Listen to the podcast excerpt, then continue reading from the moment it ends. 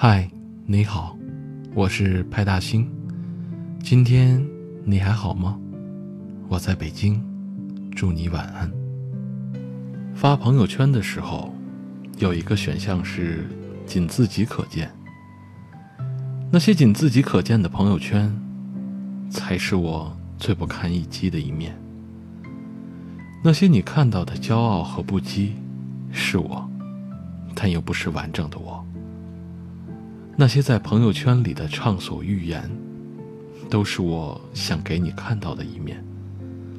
另外一面的我，是形单影只，是多愁善感，是隐藏起所有不堪的勇敢。我也会有很多顾虑，所以把朋友圈设置为分组可见。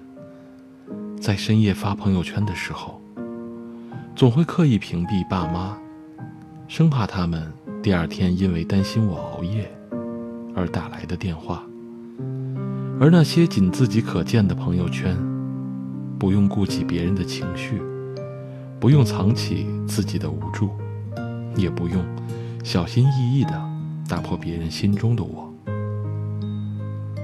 我藏起了自己的情绪，就像藏起了另一个自己。本以为这样就能把自己保护起来。奈何自己最不能欺骗自己。那些所谓的不堪，都是我想给你看到的另外一面。本以为自己已经是一个不动声色的人了，奈何还是期待有一个人可以和我一起承担所有的欢喜和忧伤。我所有的不堪，都是你不曾看到的欲言又止。想说却不敢说，意味着什么呢？大概意味着，我不敢向你坦白我的所思所想，也意味着，我不能让你来承受我的悲喜交织。于是我藏起了自己，就像藏起自己还喜欢你的秘密，就像每次和爸妈打电话都会报喜不报忧一样。刻意的隐藏，也是一场悄无声息的成长。